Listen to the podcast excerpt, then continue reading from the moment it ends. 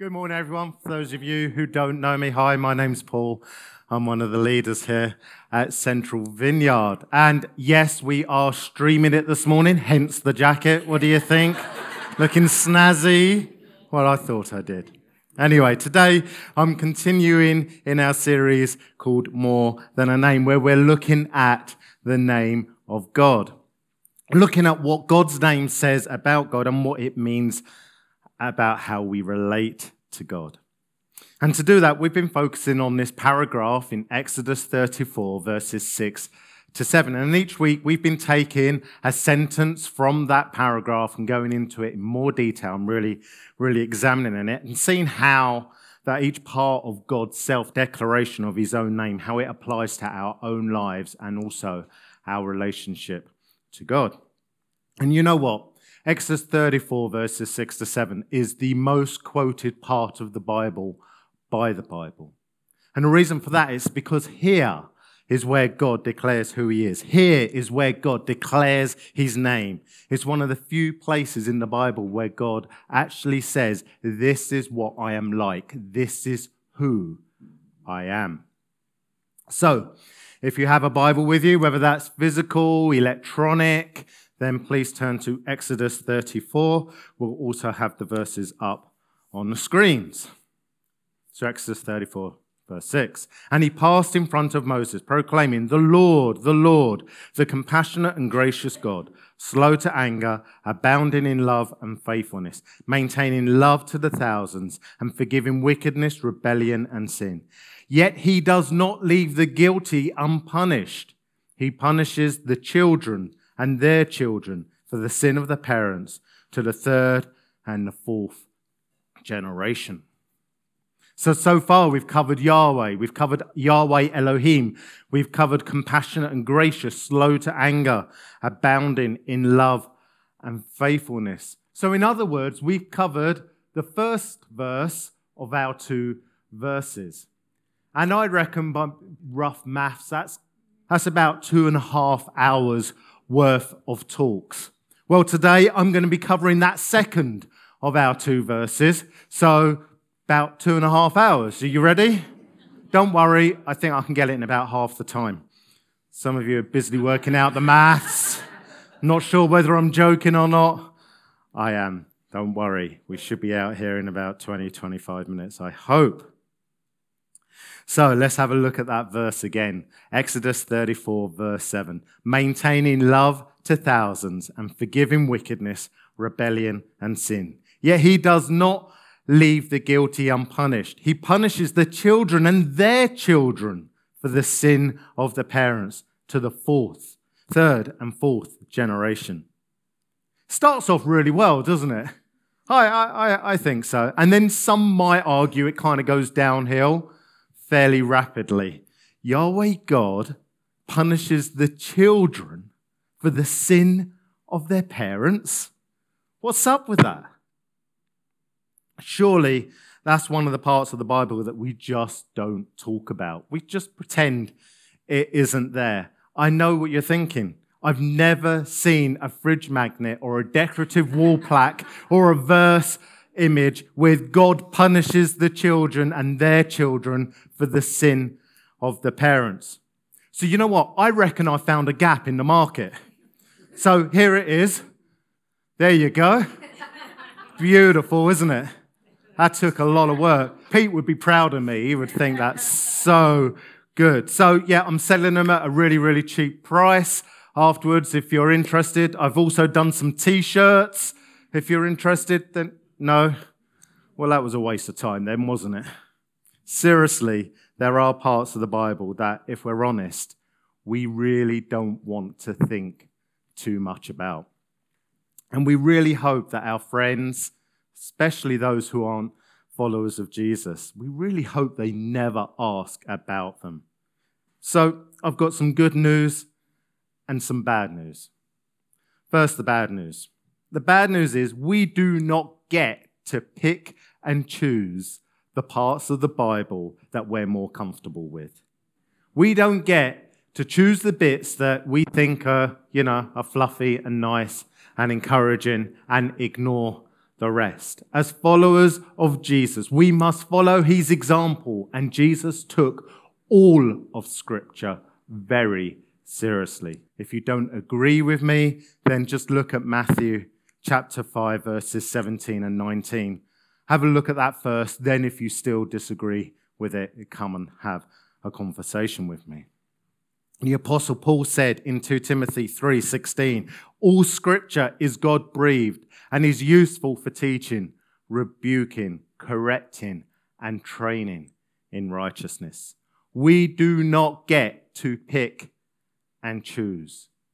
When we come up against something in scripture that we don't like, then we don't ignore it. Instead, we deal with it. That means we question it. We wrestle with it. We probe it. We study it.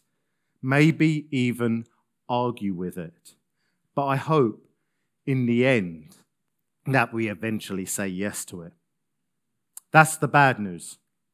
The good news is, I do not think that this verse means what you think it means, or at least what some of you think it means. I personally, bizarrely, have been really looking forward to this particular talk because when you really unpack what verse 7 is all about, it is amazing. I may have set the bar slightly high, but I think it's amazing. So hopefully, I've got you all interested or at least a little bit intrigued. So let's crack on. Let's look at the first easier part of the verse maintaining love to thousands. Steve spoke last week about hesed, the Hebrew word for love in this context. It's Yahweh's covenantal love. Yahweh is maintaining this covenantal love.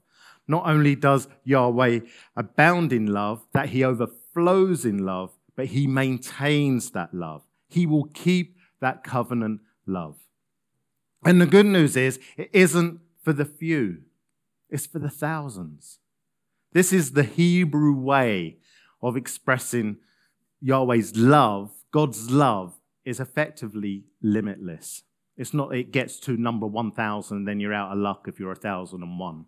What it means is it's limitless. There is no end to his love, it is for the thousands. On to the next part of the verse. Yahweh says that he is forgiving wickedness, rebellion, and sin. Some might think that forgiveness of sin is something new with Jesus and the New Testament. That Jesus is the really cool son who says, you know, come on, dad, let's not kill everyone, let's forgive them instead.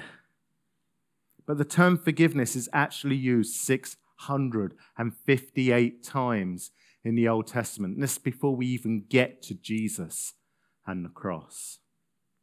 Why? Because Yahweh forgives. He forgives wickedness, rebellion, and sin. And you might wonder why, why these three words? Why not just say Yahweh forgives sin? And the reason is we see the words wickedness, rebellion, and sin used throughout the Old Testament to represent all the forms of depravity and brokenness of the human condition. It's the equivalent of saying sin of all shapes and sizes. So God forgives sin of all shapes and sizes, the big whopping sins as well as the smaller sins. They are all the same to God. He will forgive them all. But more than that, He doesn't just forgive, Yahweh is forgiving. Remember, these verses in Exodus 34 are a self declaration of God's name. His very character, it's who he is. This is the deep, innermost essence of who Yahweh is. Yahweh is forgiving. The biblical scholar and theologian Douglas Stuart wrote this in his commentary on Exodus. He, God, does not reluctantly forgive sins against himself and others. He does so eagerly as a manifestation of his character. God does not forgive reluctantly, but he forgives eagerly. God cannot wait to forgive. He is eager to forgive. But on the other side of the coin, the next part of the verse says, Yet he does not leave the guilty unpunished. A couple of weeks ago, we spoke about how God is slow to anger, but that he will eventually get angry because he hates sin. God is forgiving, but he is also just. He will bring justice to the world, he will bring justice to the guilty. There are some that will not be forgiven. It's true. Hold on there. I thought you said, Paul, that God is forgiving, that he's eager to forgive. He is. But not everyone will get that forgiveness because there are some that do not want God's forgiveness. Some because they deny that they are sinful. Maybe you've heard uh, the biblical verse before in Romans 3:23. It says, "For all have sinned and fall short of the glory of God." Well, there are many in today's society and culture who simply reject that idea that all have sinned because they certainly don't sin. The problem is, is that we now live in a blame culture. Anything wrong in the world today, according to the prevailing culture, is because of someone else's fault. Our culture constantly shifts blame. Maybe it's the immigrants, or the bankers, or the politicians, or our own neighbors. It's always someone else's fault. Brexit showed that half of the country blamed Europe. Okay, maybe that's going a little too far, but there are some that believe that. The point is that some think that the problem of evil is everyone else, not them. They have done nothing wrong. They are innocent. They don't need forgiveness. And so, sadly, they won't get it. John Mark Comer, author of God Has a Name, which this ser- the book that this series is based upon, said If we refuse to even admit we are sinful, then we can't receive Yahweh's forgiveness. Forgiveness is like a gift. You have to reach out, take it, and open the box. You have to say yes to it. There are some, though, that know that they sin. They know about human sinfulness, but they just don't care. In fact, they're happy to brag that they are sinners. They don't care if it hurts others, themselves, or the heart of God.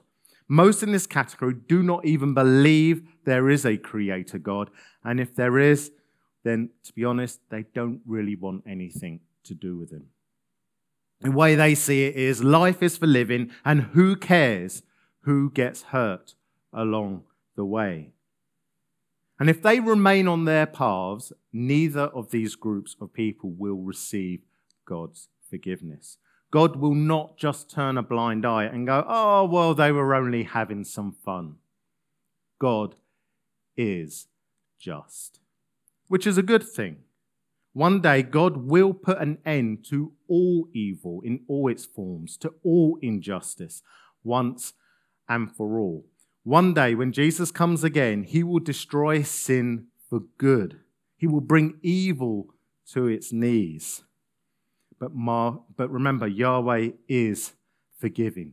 God is not inflexible.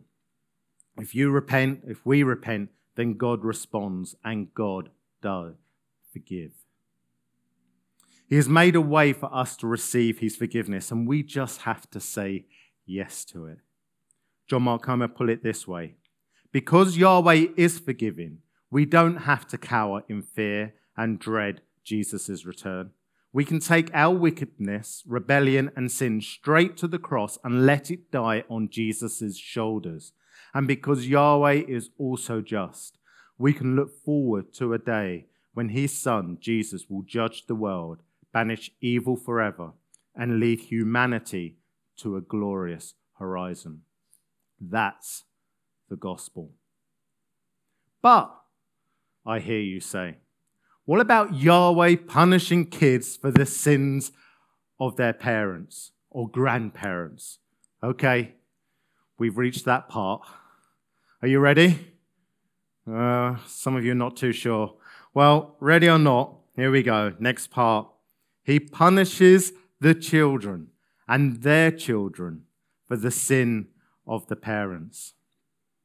The straightforward reading of this part of the verse seems to imply that Yahweh God will punish your children and your grandchildren for any sins that you commit.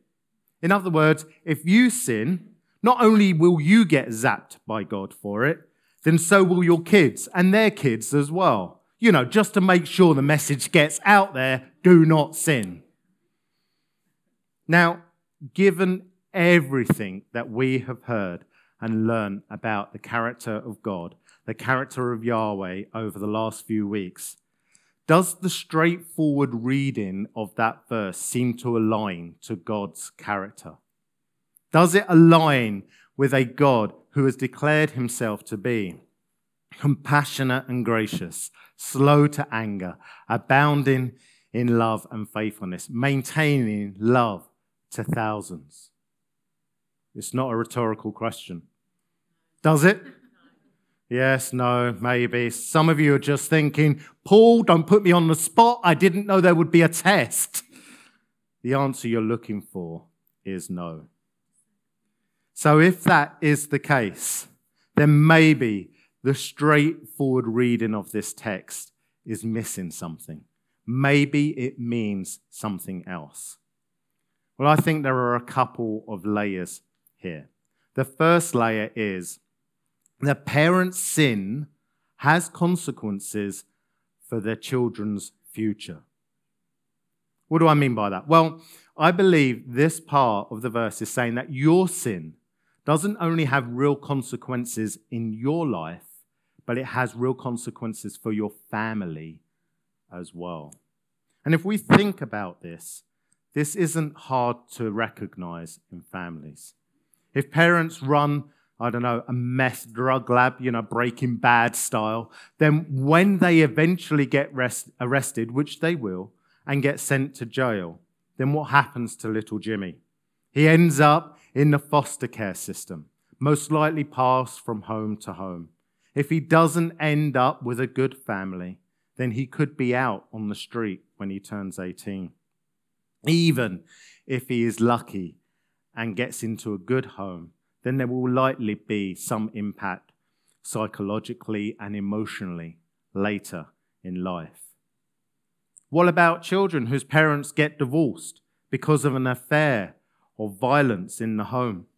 I speak from personal experience that can have a devastating impact on a child. It can lead to trust issues, insecurity, commitment issues, a whole bunch of stuff. I am forever grateful that I came to follow Jesus whilst I was at university and that I was able to work through a bunch of this stuff before I met my amazing wife, Esther. Brownie points? Believe me, kids do suffer the fallout of their parents' sin. But I think there is another layer here. I believe that Yahweh is saying, sin runs in the family. Have you ever heard the following phrase or idiom in relation to someone's children? The apple doesn't fall very far from the tree, or like father, like son. One we, or should say I, use often is you are definitely your mother's daughter. like the color of our hair, our eyes, or our quirky personality traits are passed down from one generation to the next, so it is true of sin, our sinful habits. One generation's sin often becomes the next generation's sin, and the next, and the next. I see it in my own family. I inherited a foul temper, a fuse so short that it was almost non existent. Now, although anger and short temperedness isn't necessarily a sin, it can lead to the kind of violence that certainly is. I saw it with my father and the way he treated my mother.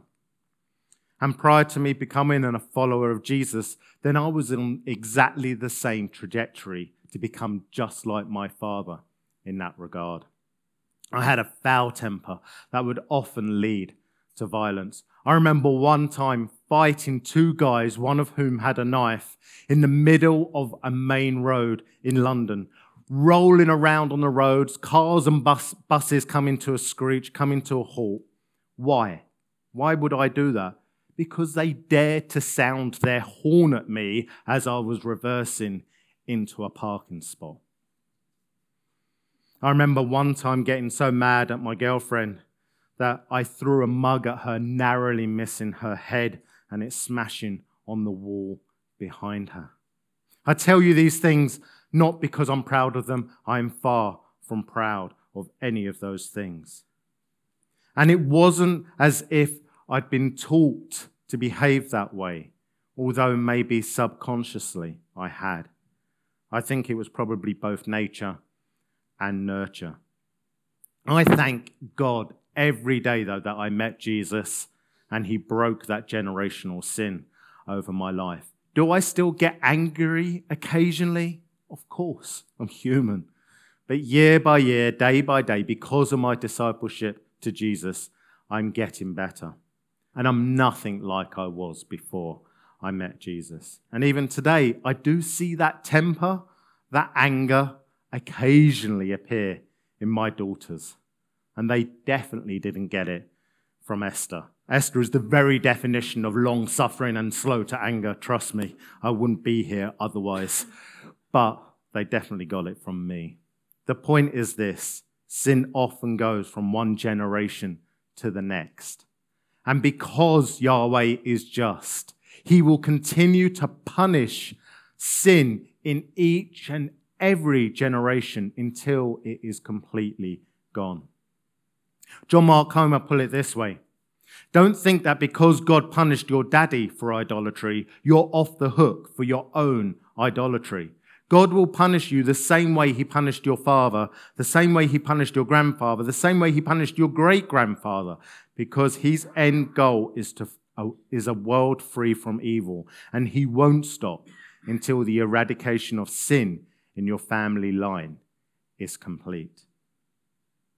Hopefully, you feel a little bit better now about He punishes the children and their children for the sin of the parents. But if you're still uneasy, then I think the next bit will give you some reassurance to the third and fourth generation. In the original Hebrew, the word generation isn't there, um, or even the equivalent of it. It's not in the text. It was added for English readers to try and understand this Hebrew idiom. The biblical scholar Tim Mackie, who is one of the guys behind the uh, Bible Project videos and podcasts, if you've never listened or watched those, please do. They're, they're brilliant. But he says that Exodus 34, verses 6 to 7, has this poetic rhythm to it. And therefore, whatever word comes after thousands is the same word that should come after to the third and fourth. So verse 7 could read, maintaining love to thousands of generations, and he punishes the children to the third and fourth generation. Or more accurately, it could read, maintaining love to thousands, and he punishes the children to the third and fourth. Do you see what I'm getting at? Do you see this picture of these verses? They're painting this picture. Imagine, for example, scales of justice where on one side is God's mercy, His love and forgiveness, and on the other side is God's justice. I have a picture, if we could get that up. It really doesn't do it justice, no, no pun intended. But imagine if this was even more uneven than that. Yes, he punishes the third and the fourth, but God's mercy so significantly outweighs his justice. He maintains his love, his mercy, his forgiveness to the thousands. Yahweh is just, which is good news. But Yahweh is also merciful and loving, and he cannot help but show mercy. He cannot help but be forgiving. When his justice and mercy, his justice and forgiveness come up against each other, then mercy and forgiveness will win every time. And for that, I am personally very grateful. Okay, managed to get through the whole verse in just over 20 minutes. Give me five more minutes just as we, we wrap up. So, what does this all mean to us today? How does this impact our relationship with God and how we live our lives? I think it comes down to a couple of key things. First, that we recognize that Yahweh is just, that He will absolutely deal with sin in our lives one way or the other. Sin is dehumanizing. It stops us fulfilling all that God has created us to be. And sin is its own punishment. The punishment for porn, for example, is a warped mind, the inability to see women or men as anything but an object of lust and sexual gratification. But it also impacts your sexual intimacy with your spouse. The punishment for lying, cheating, and stealing is that you will eventually get caught, and then everything, like a house of cards, will come tumbling down, leading to ruined relationships, ruined reputation, ruined lives. The punishment for gossip is a loss of trust, fractures relationships, and people stop being open with you. The list goes on and on if we keep on sinning despite God's mercy, then one day we risk God's punishing us for that sin. And trust me, you do not want to be God's enemy. But there is good news. Jesus, Yahweh in the flesh, died on the cross so that you can receive the forgiveness of God freely. And Jesus rose again after three days so that we can look forward with hope to the new creation the kingdom of God coming on earth. It cost Yahweh everything, but costs us nothing. If you repent, if you return to Jesus, then you can receive Yahweh's forgiveness. You can reclaim your humanity. God is eager to wipe the slate clean as he pours out his mercy and forgiveness on you. 1 John 1, verse 9 says, If we confess our sins, he is faithful and just to forgive us our sins and to cleanse us from all unrighteousness. So Yahweh is forgiving. Jesus, Yahweh made flesh, is forgiving. And as God has forgiven us, so we should forgive others. This is my last point before we land and we come into a time of ministry. If we are followers of Jesus, then we must also be forgiving. The author and theologian C.S. Lewis once said this about forgiveness Everyone thinks forgiveness is a lovely idea until they have something to forgive. Forgiveness seems so easy to receive, yet it's so hard to do. How many times have you thought, I cannot forgive that person? You don't know what they've done. And I get it. I've been there. But Lewis also said to be a Christian means to forgive the inexcusable because God has forgiven the inexcusable in you. Forgiveness is our response to God's forgiveness of us. The theologian, N.T. Wright, I got him in there, put it this way Every time you forgive someone else. You pass on a drop of water out of the bucketful of forgiveness that God has already given you. That's a great picture, isn't it? So today, I want us to come to our time of ministry asking yourself these questions, and I want you to seriously ask yourself these questions. First, have I ever accepted Yahweh's forgiveness by accepting Jesus as my Lord and Savior? If you've already done that, then ask yourself do I need to repent, to turn away from persistent sin in my life? Yahweh hates sin. So don't let it get in the way of an intimate relationship with Him. Remind yourself of His forgiveness. And finally, who do I need to forgive? Who have I not forgiven despite how much I have been forgiven? I know there isn't a person here today for whom one of these questions does not apply in some way. So, with that said, and if you're able to, then please stand.